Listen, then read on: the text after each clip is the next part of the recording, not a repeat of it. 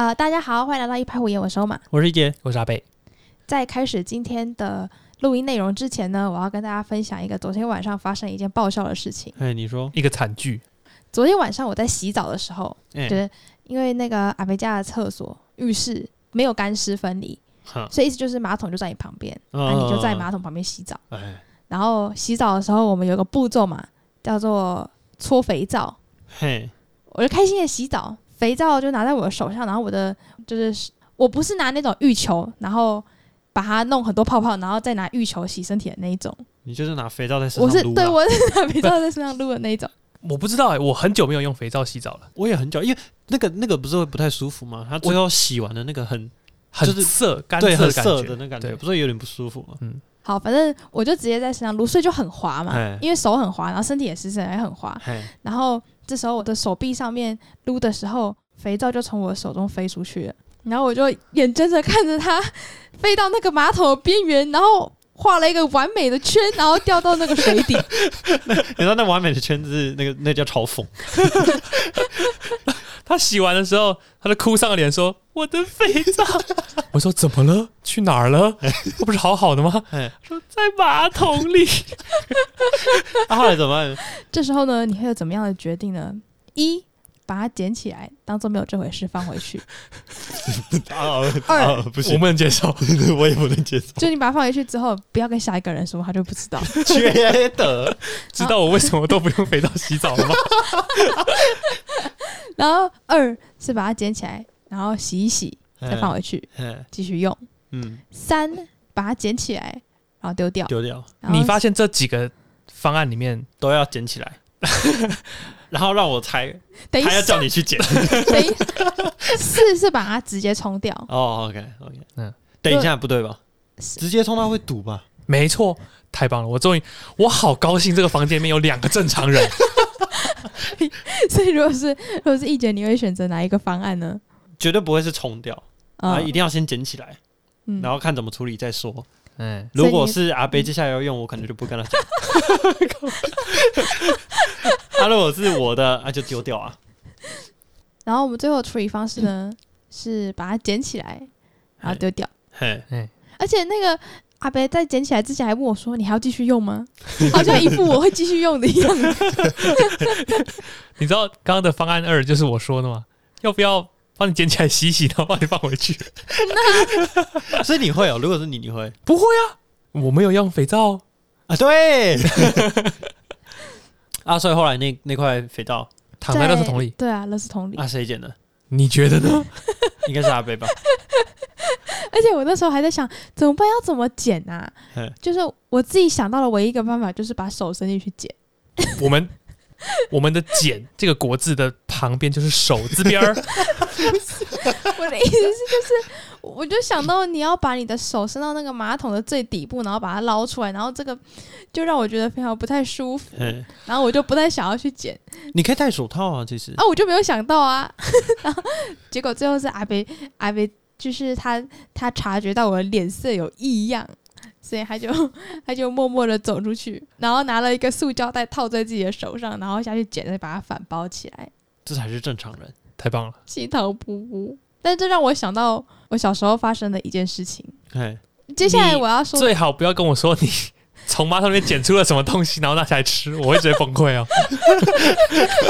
不是，但是接下来要讲的内容，可是可能也有一点不适合在吃饭的时候听。啊哦，就是我小时候在大便的时候，嗯，就是我们都知道，我们大便的时候，有时候那个大便的那个 texture 不是那么好掌握。嗯，我那次就是一根嘛，嗯，但是它就是弄不断，你知道吗？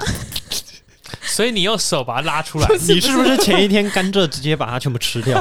是，所以它就有点有点粘在粘在那个肛门口在那边 dangling，你知道吗？哦，我快要没有办法加入这个话题。然后我忘记我那时候是知道还是不知道，但是反正我就觉得我好，我大完了，然后我要站起来往前走，掉在地上了，这时候大便就飞出来掉在地上，Oh my god！好，然后我当下的反应就是怎么办？下一秒的反应就是，我就直接用我的手把它捡起来，丢回马桶。我还不是记得，重点是重点是他会在那边，他会下不去，就是因为它黏黏的，所以你捡起来，它不就整个手上都是？不用，我就很怕我会在捏的时候，对我的手会整个陷进去，它就变两条。它就充满你的指甲缝。结果好险没有，就是它还是非常还是算蛮坚固的哦一个固体。然后我只记得就是它就是有一点点软软的，然后温温的。接下来这个问题，哎，左右了我们之间的友情。请问是几岁的时候发生的事？我不记得了，应该是在我小四以前。哦，那 OK，那 OK。嗯，通常这种事情都应该发生在小学以前。小学才不会知道要把那个大便捡起来，他小学以前发生只会可能拿起来吃，或者是叫妈妈之类的吧。那个应该是拿起来吃，我的那应该是两岁以前。我觉得我们对于心智年龄的发展的顺序好像有点奇异。天啊！我们为什么？我发现我们最近开头好像屎尿屁特别多。所以哎、可是我觉得很值得炫耀、哎，就是我摸过我自己的大便，看你对谁炫耀了？我们来访问一下，请问易杰医师，你会跟你的病人炫耀你有摸过你的大便吗？我我不想加入这个话，好，那有够饿。可以进入今天的正题了。就是呢，我们这一周是在，所以说这两周我们都在加一科。哎，然后先跟大家稍微简单一下我们加一科的几个重要的实习的项目。嗯，第一个呢，就是有门诊。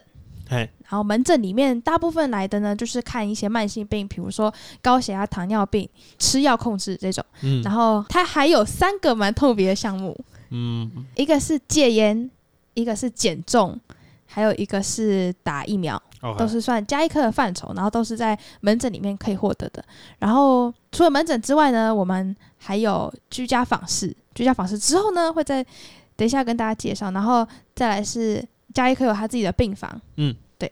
然后像门诊里面，我觉得戒烟就是一个跟其他科很不一样的，因为像吸烟这种是很多疾病的一些风险。因子，对，所以戒烟这块就蛮重要的。讲到戒烟，我们医院外面有一条路，我不知道它到底算是常态还是怎么样，就是医院的四周都会有很多人坐在那个，花圃啊，或是马路边啊，就是路边的长椅啊，对对对对然后在那边抽烟。对，然后就就是，在医院外面有一排是商店，嘿嘿嘿嘿。嗯，然后就有什么，就是像一些全家啊，或是一些卖吃的商店，还有医疗用品对，医疗用品的商嘿店，或者是药店之类，OK，反正呢就会有一排人，一排不知道是家属还有病人，就是穿着那个那个穿那种，手上还有那个手环，哎，啊是绿色的他坐在轮椅手环，然后什么还在抽，然后那边抽那边聊天，就觉得哇，不要命了。好，这不是重点，重点就是因为我们要我们要上班的那条路，基本上都会经过那条那那个商店街前面，嗯，所以我们每次上班，至少我啦，我每一次上班我都必须要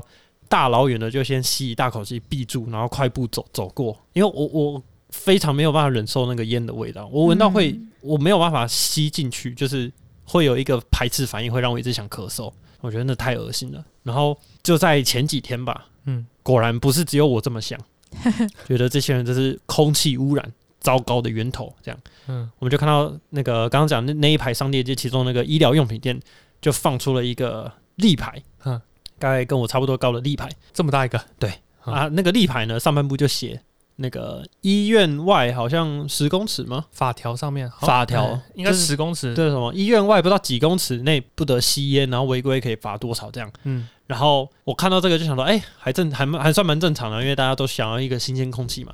没有那个立牌的下半部写，我们有权利呼吸新鲜空气。我说哇，捡到枪，觉得超爽，哦，爽爆！但是隔天好像就就被拿掉了，他可能太凶了。可能被人家投诉。对啊但是我觉得投诉这个也没有什么道理啊，因为真的很臭。其实我们三个都是非常讨厌抽烟的人，嗯那哼，非常没有办法接受。嗯哼，就是我觉得你要抽烟不是不行，但是你就去一个不会干扰到其他人的地方抽烟。所以我觉得可能像医院有一个责任，就是可能可以盖一个吸烟室，像机场那样子。对啊，你就盖一个吸烟室，哦让他们想吸烟的就去里面吸，这样至少二手烟比较不会稍微减低很多，然后影响到其他用路人啊。嗯。因为那边不是只有你们，就刚才一姐还有讲到那个，你不是说你有看到很多病人坐在轮椅上，然后还在医院外面抽烟吗？对呀、对，然后我觉得其实我经过的时候，我如果看到病人在抽烟，我也会很想要翻白眼，就会觉得天啊，你都已经生病了，你为什么还要抽烟？嗯。嗯。可是那天我在门诊就遇到一个病人，他是已经是末期的病人，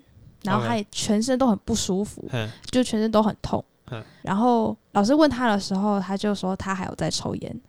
可是我那时候第一个想法不是天啊，我觉得好糟糕，为什么你生病还在抽烟？而是天啊，你都已经快要到生命的尽头了，那你当然是想抽烟就抽烟，没有关系。我那时候就会觉得，你都已经快要走了，你当然是可以做一些让你自己最舒服的事情。所以我那是我第一次对抽烟这件事情有一个不一样的观点感，对观点。哦，这就跟那个啊，就是大家都知道平时要控制饮食嘛，可是你不会叫一个七八十岁的人要吃的很健康，哦。你会跟他讲说对，都已经到这个岁数，你想吃什么就吃什么，你过得开心就好，这样、啊。但是还是就是客群不一样，不是，我觉得针对的客群不一样。不是，我觉得说他虽然是他可以想做什么开心事情就做，可是他应该还是要某种程度上不要影响到别人。嗯，对啊，但还还是他抽烟这件事情的前提就是你不要去影响到别人。可是问题是你吸烟，他二手烟、三手烟就一定会影响到别人。嗯，这就不一样，你不知道他们家的环境怎么样，但是就针对他能不能继续抽烟这件事情，我觉得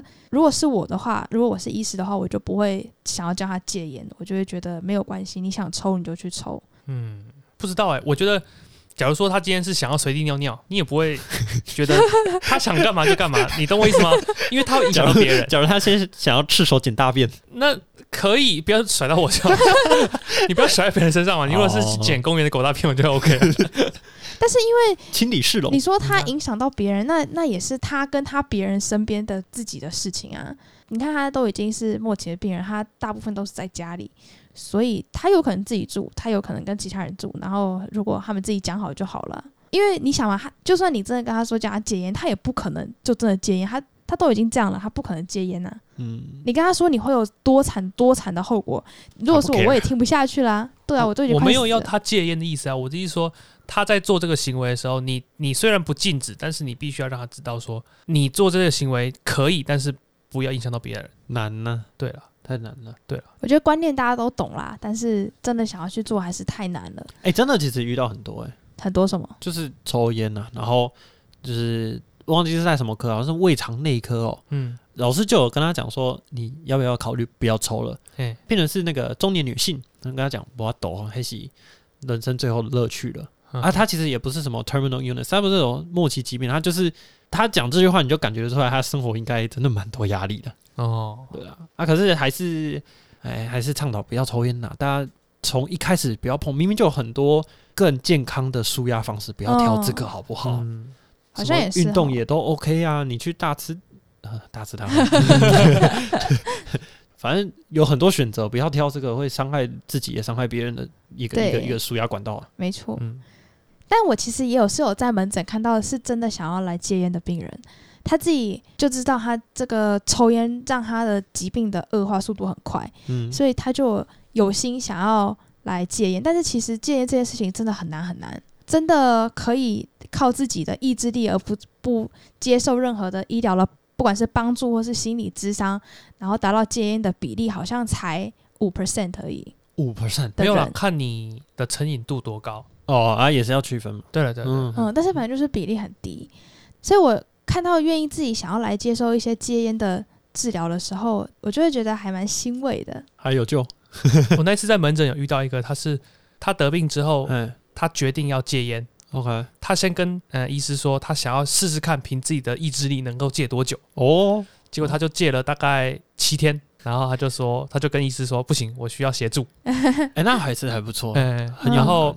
呃，医师就给他那个什么尼古丁咀嚼定，，OK，然后就说你如果真的很想抽，吃一颗这样。嗯结果过了大概二十八天，嗯，他就回诊的时候跟医师忏悔，我偷抽了一根烟。哎，二十八天才一根呢，嗯呐、还不错啊。可是你一破戒，你就回不去了、啊。，对，就是这个时候呢，我脑海里全部都是破戒了一个家伙，啊、我重来，重新。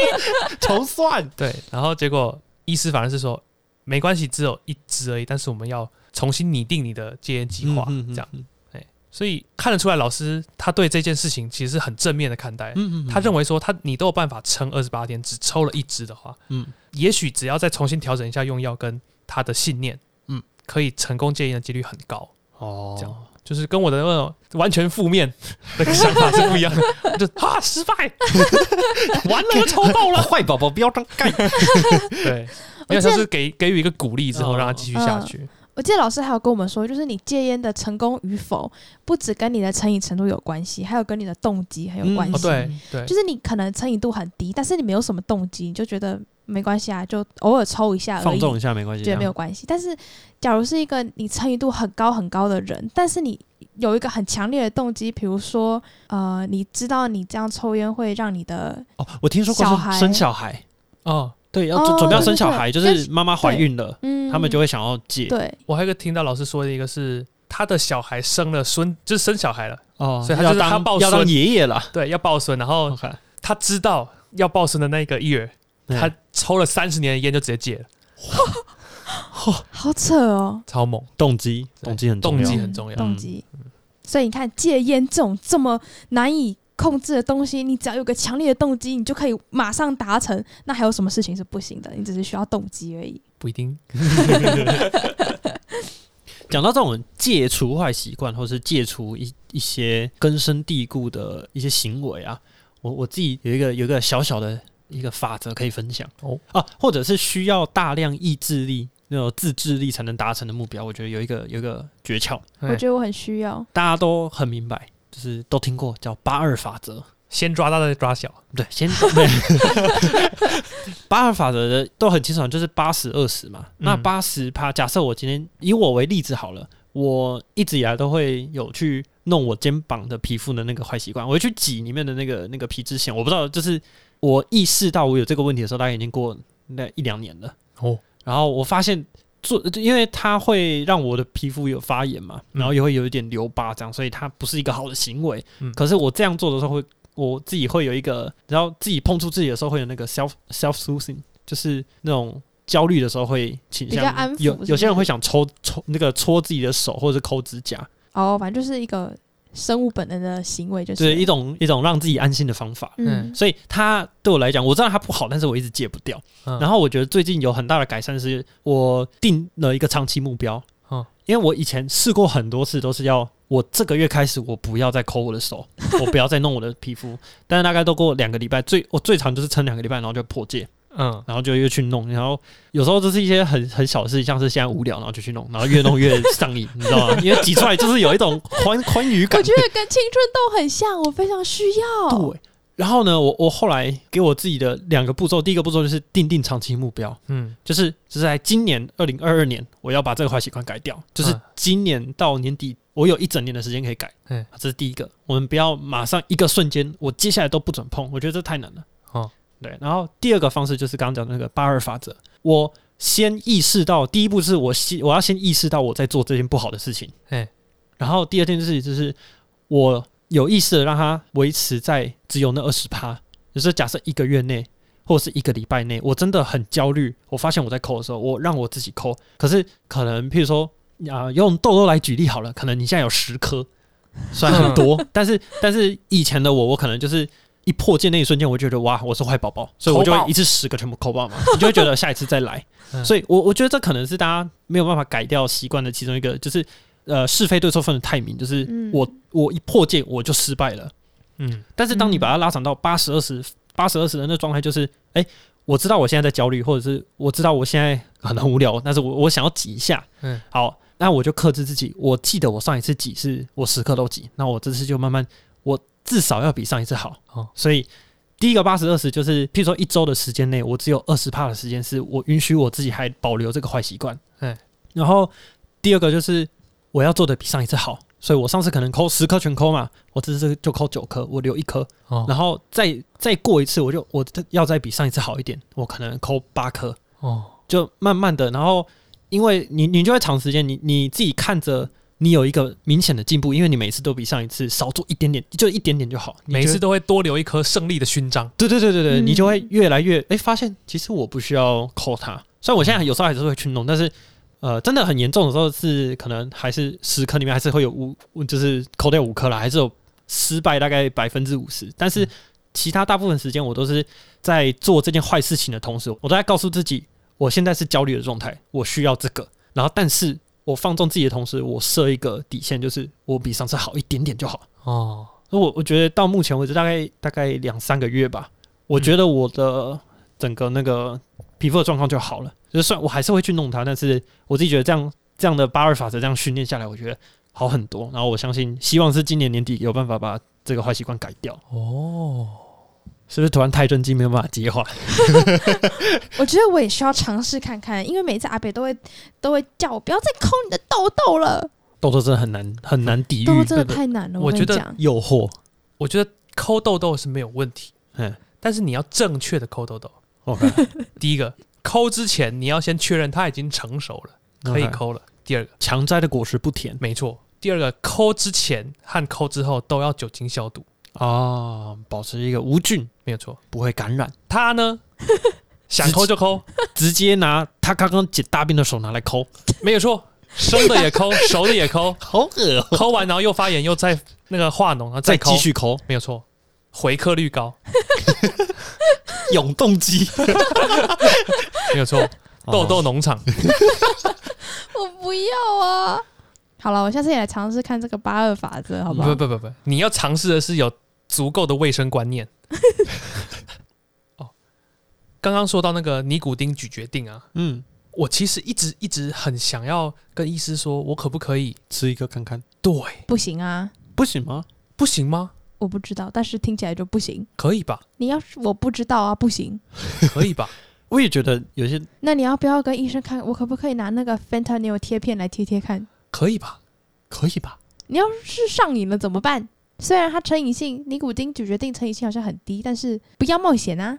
人家也说大麻成瘾性比较低啊。可是 EBM 实证医学说尼古丁咀嚼定的成瘾性趋近于零呢、真的啊、嗯呐、因为它的剂量很低，哦，那这样会有效啊？剂量那么低它所以它是你很想抽的时候才给你一点点，啊？让你去。抑制掉那个那个那个那个 breakthrough。OK，我也觉得想要咬看看呢、我想要知道那是什么味道，对啊，蛮好奇的。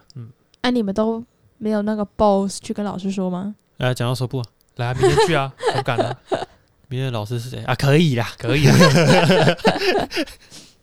然后加医科除了门诊之外，它还有居家服务、居家访视，就是有一些病人没有办法出门，就是他不方便出门，或者是没有人可以带他出门，他就可以申请居家访视，然后就会有加医科的医生去到他们家，然后看看他，然后帮他开药，然后有时候呢可能会有一些居护士哎，就是类似护理师，然后他们也会一起去，然后他可能会协助帮病人换一些管路，比如说尿管，呃气切管或是尿管、鼻胃管之类的。嗯嗯嗯，因为这些管路它是有一个期限，你比如说每一个月你就要换一次，嗯，对。然后所以我们 clerk 也会跟去居家访视。然后我记得我那一次去的时候呢，就我觉得还蛮酷的，因为去居家访视是医生会带着居护士，然后还有带一个 clerk 去。那我们是怎么去的呢？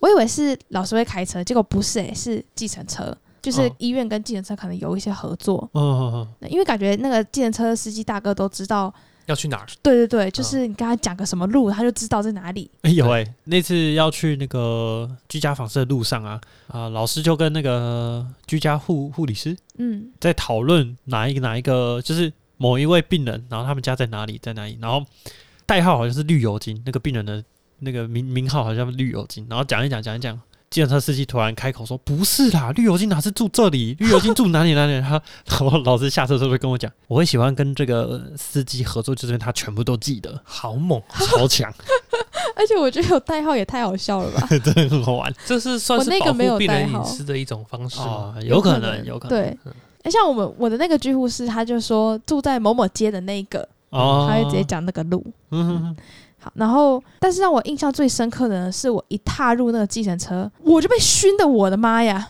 实在是有够无敌他妈臭的。烟味吗？对，里面就是那个？三手烟的味道，超就是很恶心，那个味道全部都粘在整个车子里面。哦就是你你可以里面是没有人在抽烟的，可是那个味道就还在，而且它不是新鲜的烟味的那一种。嗯。哦、s o repulsive，它是那种非常古老的那个饭店会有那个烟味，哦，更重，哦它是非常浓缩的呀，而且它因为车子里面又是一个密闭的空间，吸好吸满，我超级没办法，我一整个早上我都没有办法习惯那个味道。好恶然后哦，所以可是他跟超不高兴。他跟你们老师是长期合作的，我知道那个计程的司机他跟加一科是有合作，但是他们有时候会不会不会在同一个老师，会不不一样。对哦，那然后这样子我跟到的那个很好哎，真的哦、不抽烟啊怎么说？你们就车子很很干净真的哦、干净，嗯真棒好，爽哦！而且我跟你说，我坐那个车，我真的快吓死，你知道吗？那个计程车司机开车有够快，有够凶而且他没有在打方向灯的、欸，他有啦，但是像他切换车道，他是不打方向灯，他是会这样咻咻咻，然后就这样穿过去的那种，而且他开超快的啊！我都觉得天啊，你是不是？你 我不知道，你冷静点吧。有时候有时候我们在路上就会骂那个计程车，就是都在乱开车，然后哦自己坐到一台就觉得那有多可怕，而且他还载的还是在医生，还是在护理师，不不不管在谁都很可怕，嗯呐。就没有再思考一下呢。那我我搭那台超棒的欸，就是又很平稳，是不是？很平稳，而且他送我们到门口嗯之后放我们下去，他就会到附近去转。哦，等到时间到这样就那我不知道是等时间还是医师会会赖他，然后再过来载我们。啊优质，嗯呐，对我们，其实我们也是，就是司机大哥都会在楼下等。嗯哼哼哼哦，对，所以他们应该是有签，可能是签约吧，还是怎么样？就是比如说一个早上就是走这个行程，嗯哦应该是，应该是然后大家就会想，那计程车司机的钱是谁付呢？其实是病人那边要出，嗯，车马费啦，对，车马费是病人那边要出。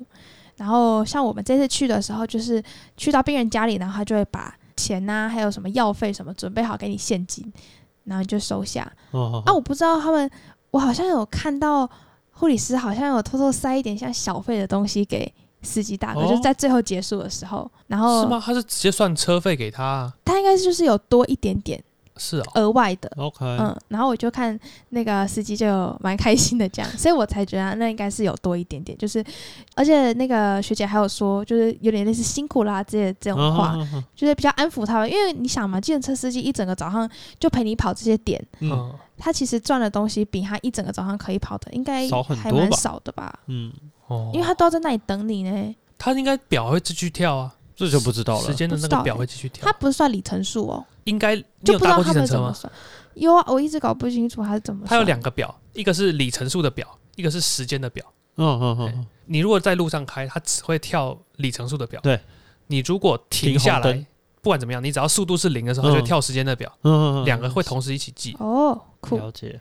然后我这次那一次去的时候，因为我们一个礼拜只有一次机会是去居家访视，嗯嗯，然后我那次去的时候去了三个病人的家里，嗯，然后去三个病人家里的状况都很不一样。嗯。第一个病人他是已经没有意识了，嗯。然后他是身上有管路的，哦，OK，然后所以那是我去的第一个嘛，然后。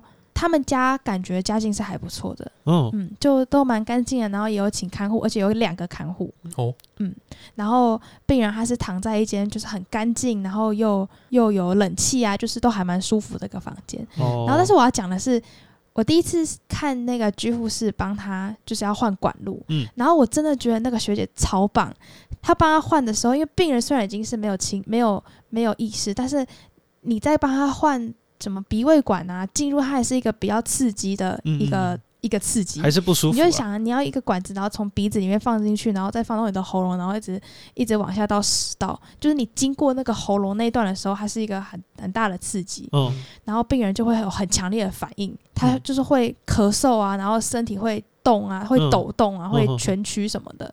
然后学姐她就非常和蔼，然后又又亲切的跟他说，就是叫他的名字，比如说嗯、阿贝，等一下，比如说叫叫那个小杰好了，小明好了，他就说小明你做的很好哦，就是这样子，对你真的很棒哦，就是而且他是真的很用心的在去鼓励这个病人，然后要安抚他，就算不管他有没有听到，哇，然后那时候看到的时候就觉得天呐，学生你实在是太神圣了，嗯。他就会一直跟他说他很棒，加油，一下子就好了，然后就一直说他很棒的这样这样这样。太暖了吧，对啊，哦，然后我就觉得天啊，学姐实在太棒了。值得敬佩。嗯，再来，我去的第二个跟第三个，我觉得情况是有点每况愈下，每况愈下。病人家里的情况。哦，OK，其实第二个还好，第二个没什么好讲，但是主要是第三个，那个病人他是就是他的家人都不太想要管他，哦，只有一个比较愿意照顾他。OK，嗯，就是因为他们之前有一些过节，就是跟家里闹得不太愉快。哦，但是那个病人他也是末期的病人，就是他也是很不舒服，然后就是在家里，然后只有一个人比较愿意去理他，愿意帮医生开门，就是甚至说有时候他的亲人在家里，然后我们医生去，他也不会理你，他不会帮你开门，你要联络到那个愿意照顾他的那个人，他才会帮你开门，你才可以进去看病人。哎、所以他跟他的家人还是住在一起，就是跟他有过节的家人还是住在一起。嗯，我不确定有没有住在一起，但是有时候就是会在家里，哦，嗯嗯啊，就觉得看起来还蛮难过的。嗯嗯，就看到三个都是居家病人，但是三个的情况都不太一样。嗯嗯嗯嗯我自己居家看到的是，主要就是提醒了我末期病人可以有多，就心灵上可以有多脆弱了。嗯像呃，欧玛说他第一个看到的病人是就是家境比较好嘛，什么开对冷气什么的嗯。我那次只去看了两两位病人，然后两位家境都没有到很好。嗯然后第一位病患就是男生，然后大概三十几岁这样，这么年轻啊？超年轻，然后是癌症的，就是有骨头转移啊，然后所以他整个行动很不方便，他甚至没有办法，他他就是躺在床上，然后他意识是清楚的，然后他甚至没有办法有蚊子咬了，他没有办法抓，哈，对，然后这也是想象这个画面，就是我们去到他的家，然后跑到他房间之后，发现他的房间非常的乱，嗯。然后很小，然后窗户外面虽然有纱窗，可是外面又是那种他们家是在一个很小的巷子里面。嗯，OK 啊，所以他的窗户外面又有很多人刚好那天在施工，然后已经施工一两个礼拜了，所以是哒哒哒哒哒哒哒哒哒哒哒这种声音，然后有时候那个什么竹竿子掉在地上声音，砰的声音都有，嗯。然后它虽然有冷气，但是也是没什么凉，然后反正整个状况就很糟，然后又很热很闷这样。然后我们老师去问诊的时候，我们就在旁边嘛，然后他就问啊，诶，那你现在感觉怎么样啊？然后病人就讲一讲，讲说讲说他觉得他冬天就已经很难过了，没有没有办法想到夏天会有多痛苦，然后就讲一讲他自己就哽咽，然后有点在有点在啜泣这样。然后一开始我们老师也不知道为什么夏天会，就是对他来讲是是是很更痛苦对，后来他又说蚊子叮我，我我连要抓要抓痒都不行。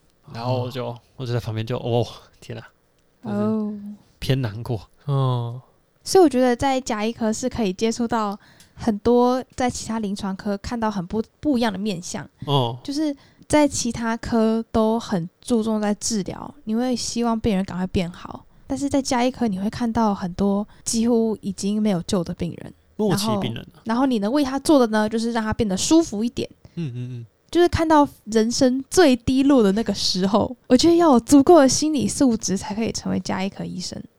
然后刚才不是说加医科还有病房吗？病房收的呢就是安宁病房啦，他收的都是有签 DNR，然后有签安宁照护，安宁照护的病人，然后当然也是要符合一些规范才可以进入安宁病房里面。嗯哼，所以里面大部分也都是他不愿意再接受治疗，或者是他的疾病已经到了一定的末期，没有办法再接接受任何治疗嗯的地步。无法挽回的状态。对，所以我觉得有些人可能会不太喜欢看到这种情形，因为里面很多病人都是已经意识没有很好啊，然后就是状态很差，差到那种你的脸颊都凹陷下去，然后全身都很瘦。其实就是看到骨头了，没没有没有到，就是真的看到骨头，但就是瘦到胫骨。我第一天进到安宁病房里面看到病人，我真的脑海里面只有四个字，就是形同枯槁。他已经是瘦到真的是完全是皮包骨了，嗯嗯，然后肤色非常的暗，像已经是像树干那种暗的，嗯，然后他也没有意识啊，他呼吸就是靠着那个，就给他氧气，对，，他是给他氧气，哦。可是维持他的呼吸血氧，这样。很慢，而且很浅，哦，对，就觉得啊，我我觉得会有一种不知道该怎么想的这种感觉。就很尴尬。你要去跟，因为我我不知道我们要接 primary care 嘛，我们嗯还是在病房就会有病人，我们要接 primary care，我们要每天去问诊、嗯啊。我就不敢想象，我如果接到的状况是这种已经就是已经到真的很末期的病人的时候，你要怎么去跟他的家属做问诊，然后问说哦他今天状况怎么样？你觉得是不是？我我我都感觉我讲的每一句话都是在戳他们伤口、欸，哦，我有时候也会这样觉得，尤其是我的 primary care 是比较清醒的，他完全是、他食欲也很好，然后他疼痛现在控制也很好，然后他手脚还还有一点活动力，嗯。他是刚收进来的，然后所以他整个人是很清醒的，然后所以我们都可以跟他正正常的对话。嗯哼。但是我有时候还是会觉得，到底要怎么问才不会戳到人家的伤痛呢？嗯因为我们像是就是，其实他们的经历我们在病历上面都看得一清二楚，嗯但是我们还是实际要再去练习，再去问他们一次，所以这就有点考验技巧。所以我觉得察言观色非常重要。但是我们老师就跟我们说，你可以先从他现在的状况，他现在的感受如何，因为其实他当下的感受才是安宁病房最重视的。哦，对对对，他嗯之前发生什么事情不是那么重要，对不对？嗯，嗯，但我觉得其实有时候还是要看，因为很多病人都是昏迷状态嘛，嗯所以很多哦是家属陪在陪伴在旁边。嗯嗯所以家属就变得很重要。我觉得有时候，如果你可以很明显看到那个家属非常焦虑的，就不要再去问他什么事情了。对，就有些是他是焦虑到他会他会只要那个病人突然可能突然喘一下，或者突然吃东西不小心呛到，他就会整个整个很很焦虑，然后会一直问医生怎么办嗯怎么办这种，嗯这种可能就不太适合再去问他什么。但是通常这种老师应该也不会 assign 给你当 primary care。也会给你一点 heads up，就是小心，呃，嗯这个比较 anxious 一点。但是我今天在那个安宁病房的讨论室里面，就有看到一个还蛮温馨的画面，就是我们就看到一个专科护理师学姐，她带着另外一个心理师学姐，然后他们在那边有点像做美劳，他们拿了很多呃容器然后还有一包一包的粉，OK，然后他就把那个粉呢倒到那个容器里面，然后加水，然后混成一个一个软软的软软的一种材质，哦好，然后那个心理师学姐就把她的手放进去，然后结果他们说他们是要练习做一个手模，一个手的模型，为什么？是因为今天安宁病房有一个病人他生日，OK。哦然后好像在安宁病房里面，他们只要病人生日，他们都会问一下要有没有想要庆生或者想要干嘛之类的，然后他就跟病人提问问到这一块，然后也有帮他庆生，然后病人就想说他想要留一点东西给他的小孩。哦，他想要留手膜，但是但是病人不知道安宁病房有什么资源啊，哦所以我们这里的护理师就跟他说，哦，还是你要不要做一个手模，你的手的模型，嗯给哦，留给你的小孩。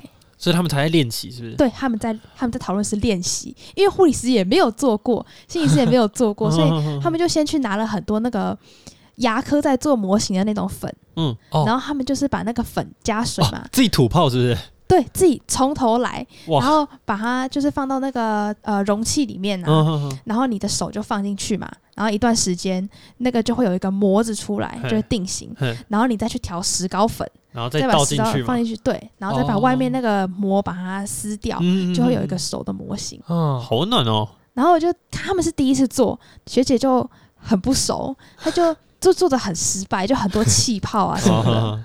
但是他们要先练习，他们才有办法去 bedside 帮病人做。可是就是让人很遗憾的是，今天这个病人他还没走了，就是哦吓死，吓死，遗憾不要乱用，嗯呐，就是他的他的意识已经越来越差了。哦，他是那种你可能就是很有点昏睡，然后你叫他起来，他马上又可能一下子又又昏过去的那种。哦，嗯，嗯，然后做这种模型的手要你的手要一直固定在那边，你不能乱动啊！你要是乱动的话，你那个膜就会跑掉嘛。嗯嗯所以他们甚至就是有一点担心有没有办法做。哦，对，但是我听到就是他想要留一个东西给他的小孩的时候，就觉得超感动的。嗯嗯嗯，嗯，就也让我意识到说，哦，安宁病房其实他们的目标其中一个就是他们想要满足所有病人临终的愿望，嗯就是他嗯。想要做什么都可以尽量的满足。嗯嗯嗯就觉得我们医院的安宁病房还蛮温馨的。它的灯光也都不一样啊，他们是就是柔和的色调对的。灯呢，就不是跟白灯，，VIP 一样的那个对灯光，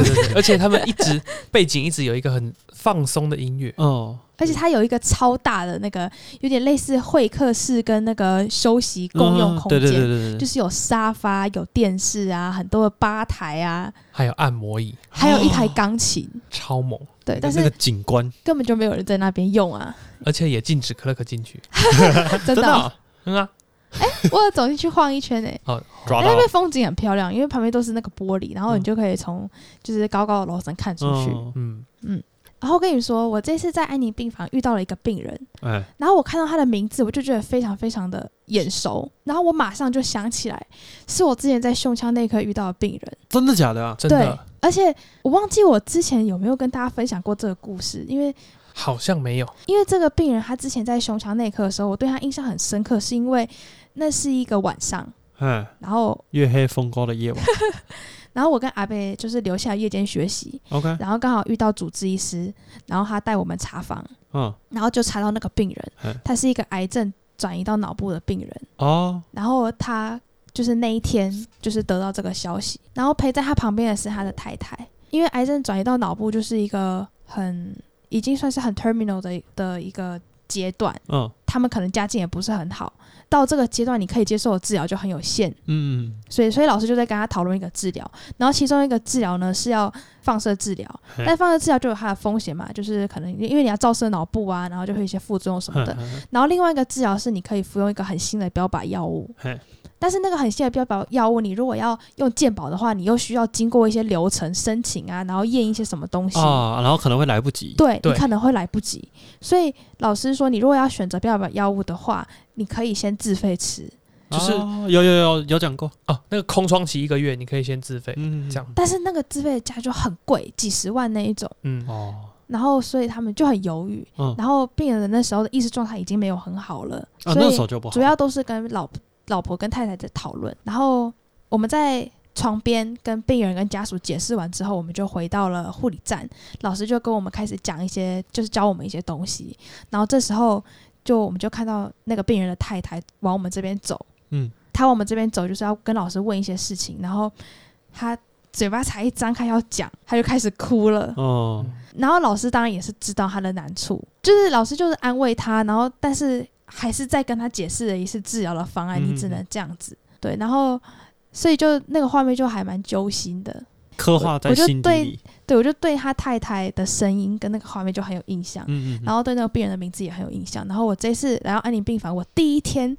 呃，跟我们那个老师，呃，跟老师之前查房之前，都要先 review 一次病人今天的状况。嗯然后我看到那个名字，我就天哪，那个不就是那个病人吗？他现在竟然在安宁病房，而且还被我遇到是同一个带我的主治老师。哦对啊，就觉得一切实在是太巧妙、太巧合了。哦可是他现在的状况非常非常糟糕，他应该没有剩几天了。哦，哦，然后呃，每次查房，老师都会打电话跟他太太讲今天的状况，嗯。嗯，因为现在陪在他旁边的是看护。嗯。然后老师第一次打电话给他的时候是开扩音嘛，然后我就完全可以，就是那个声音就是一模一样，就是他太太的声音。重回那一天晚上，对我就会一直想到那天晚上的那个画面，哦。然后就觉得很昨是今非嘛，然后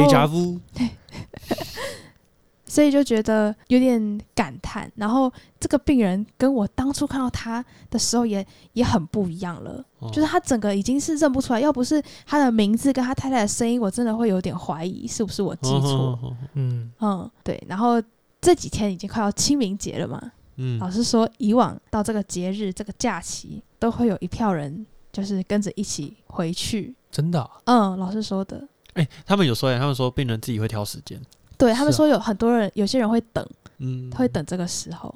哦，我我我我觉得到最后就是意识已经整个不在，或者是就是意识一直是很混乱的那个状态，可能对病人也是好事吧。他至少不用很清晰的感受他身上的痛苦，嗯他可能就是呃在有点在做梦，但是有有点不舒服，但是好像又就是一直在摇摆这样，如果是像那种半梦半醒间，然后你终于睡着了那种感觉，应该应该不会有太大的太大的痛苦了。嗯嗯，希望愿他们可以得到最后的平、平和的。希望最后都是舒舒服服的离开。嗯，嗯好，那我们话题从比较比较沉沉重好不好？我们慢慢退回到我们一贯的那个一派胡言的作风，就是讲干话，跟一些笑话，跟一些尴尬，好不好？好，我们回到门诊，OK，哎、又回到门诊了，哎，又回到门诊，我刚忘了。好，我不知道大家有没有这个感觉，就到了这这个年纪，也就是就是依照正常的那个学历来讲啦，就是你你身边的朋友们可能开始工作了，嗯然后大家接触的那个领域都不一样。对嗯 OK，所以就会有一种，你现在回去看你的国高中同学们，都会有一种啊，他在做什么事情，他在做什么事情。就算你跟他没有很好，但是你听到这位同学在某个领域是大师，或者是做的很棒的时候，你都会有一种，哎、我认得他，我认识他的那种骄傲感。沾光啊，哎哎，沾光啊，一人得道鸡犬升天啊，的那种感觉，这样。我就是鸡犬，然后这种还有机会接触到这么多不同专业领域的人，呃，除了在国高中，就是你是在大家都大家都是同样的那个小草苗的时候遇到嘛。嗯另外一个机会就是当兵，哦就是进去兵营里面大家就都一样嘛。然后那天呢，在门诊，呃，就有一个病人进来，我就跟那个老师，啊，我们老师是男生，然后那病人进来之后就，哎、同梯了，然后老师说，嘿，好久不见？对对，然后就认识，然后就坐下来，他们俩，然后他们两个就开始聊，然后本来就是一开始老师都试图把跨里控制在，就是把它好好的控制在病人的高血压控制怎么样啊 啊怎么样怎样，然后那个病人显然按耐不住，他说：“哎、啊你还没有在跳舞？”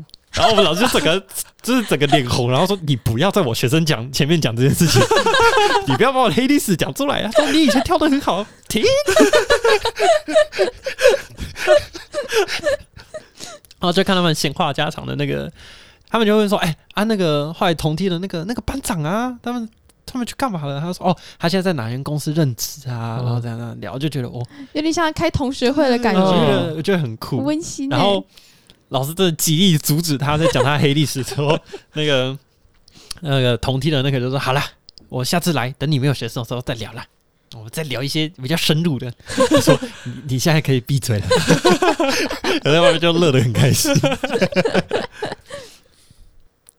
那我们再把画面再往外带一点，到我们的医院大门。OK，好那一天我们要出去吃饭，，OK，嗯，然后呢，现在的大门都有那个呃体温的红外线感测仪，哎那个大大的荧幕上面就会写着大家的体温三十六点一啊，三十五点八。哎，突然呢，我看到一个巨大的红色，超亮，而且还有警报声。对，然后写着六十一点四，哦我想说，哦，我说 what the fuck？烧起来了。回头一看是热便当，六十一点四也不太不可能了吧？我都快笑死。现在大家听到发烧都很敏感，嗯，就是便当这。一个时节，好，那最后还是要不免说问一下各位，有没有如果要加一颗呢？